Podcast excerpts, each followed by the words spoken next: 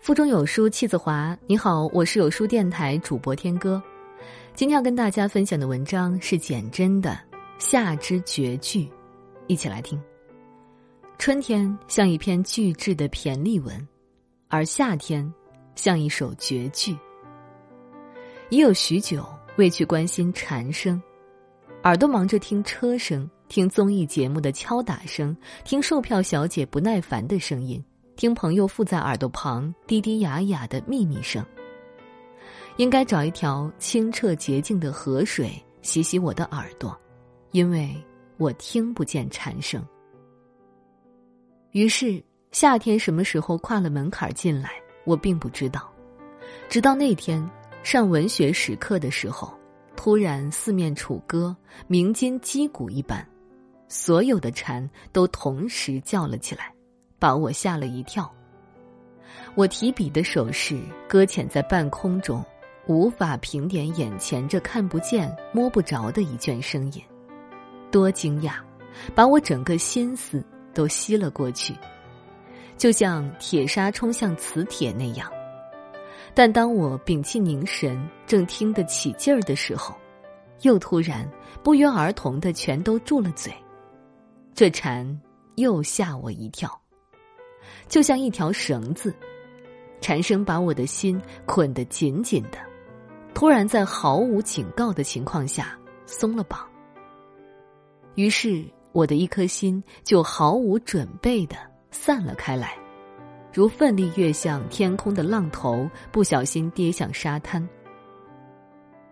夏天什么时候跨了门槛进来，我竟不知道。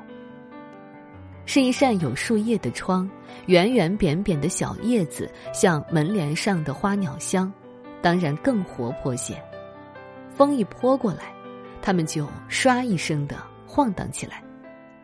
我似乎还听见嘻嘻哈哈的笑声，多像一群小顽童在比赛荡秋千。风是幕后工作者，负责把它们推向天空，而蝉是啦啦队，在枝头努力叫闹。没有裁判，我不禁想起童年，我的小童年，因为这些愉快的音符太像一卷录音带，让我把童年的声音又一一捡回来。首先捡的是蝉声。那时最兴奋的事儿不是听蝉，而是捉蝉。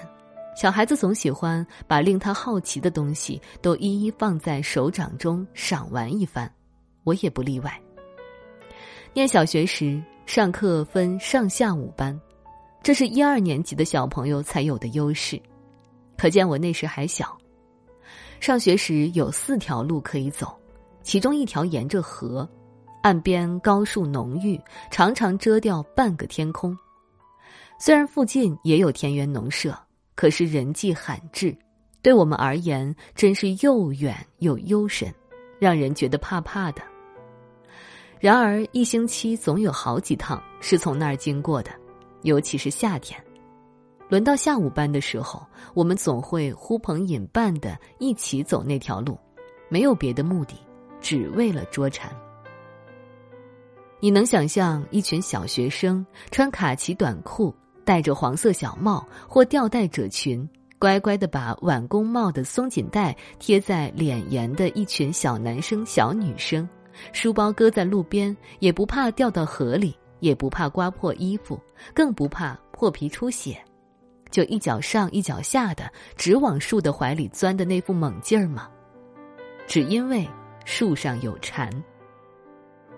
蝉声是一阵袭人的浪，不小心掉进小孩子的心湖，于是心湖抛出千万圈涟漪，如万条绳子，要逮捕那阵浪。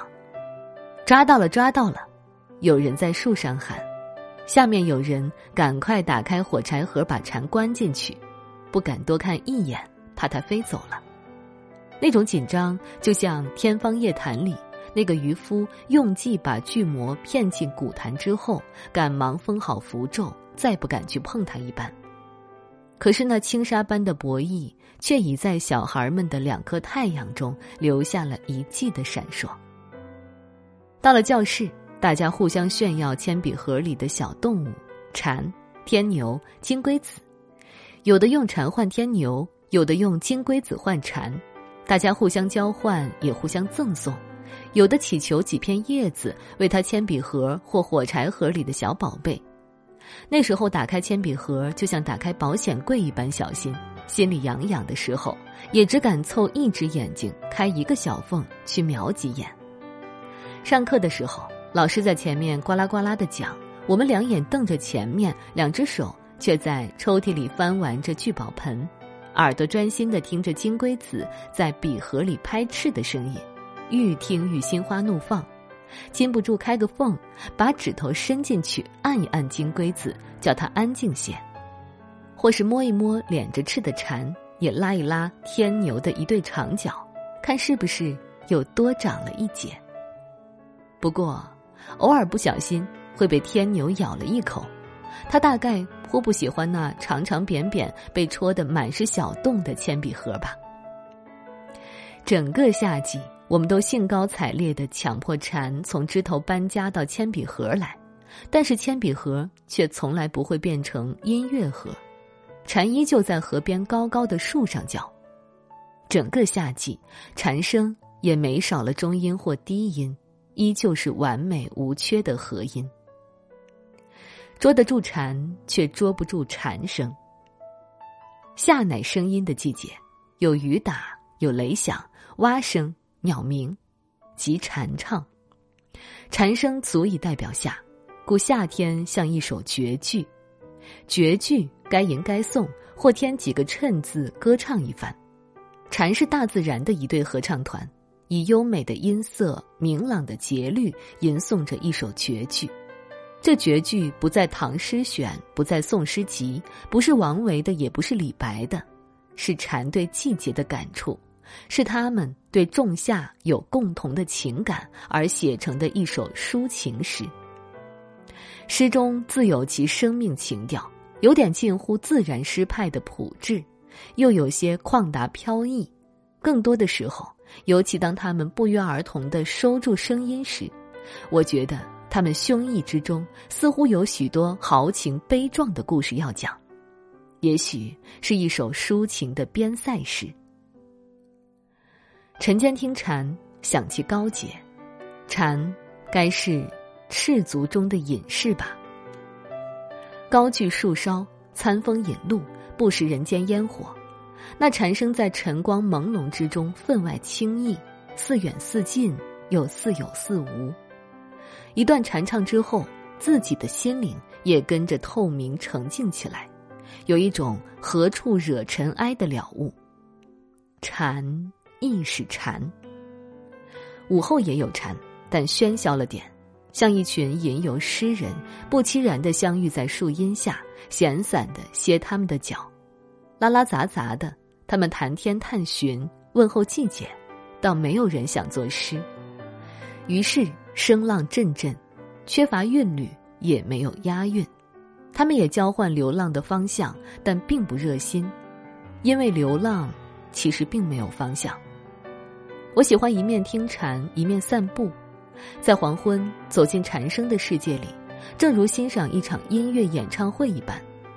如果懂得去听的话，有时候我们也抱怨世界越来越丑了，现代文明的噪音太多了。其实，在一滩浊流之中，何尝没有一潭清泉？在机器声交织的音图里，也有所谓的天籁，我们只是太忙罢了。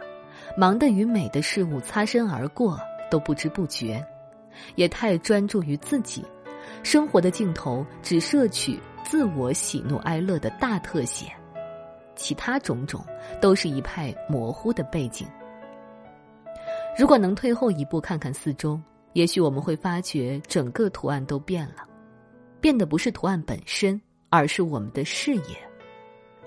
所以，偶尔放慢脚步。让眼眸以最大的可能性，把天地随意浏览一番，我们将恍然大悟：世界还是时时在装扮着自己的。而有什么比一面散步一面听蝉更让人心旷神怡呢？听听亲朋好友的倾诉，这是我们常有的经验；聆听万物的倾诉，对我们而言。亦非难事，不是吗？聆听也是艺术，大自然的宽阔是最佳的音响设备。想象那一对一对的雄蝉，脸翅聚在不同的树梢端，像交响乐团各自站在舞台上一般。只要有只蝉起个音，接着声音就纷纷出了笼。他们各以最美的音色献给你，字字都是真心话，句句来自丹田。他们有鲜明的节奏感，不同的韵律表示不同的心情。他们有时合唱，有时齐唱，也有独唱，包括和音，高低分明。他们不需要指挥，也无需歌谱，他们是天生的歌者。歌声如行云，如流水，让人了却忧虑。悠游其中，又如蓬涛，又如骇浪，拍打着你心底沉淀的情绪。顷刻间，你便觉得那蝉声宛如狂浪淘沙般的掘走了你紧紧扯在手里的清愁。蝉声的急促，在最高涨的音符处突的戛然而止，更像一篇锦绣文章被猛然撕裂。散落一地的铿锵字句，掷地如金石声，而后寂寂寥寥，成了断简残篇，徒留给人一些惆怅，一些感伤，何尝不是生命之歌？蝉声。而每年每年，蝉声依旧，依旧像一首绝句，平平仄仄平。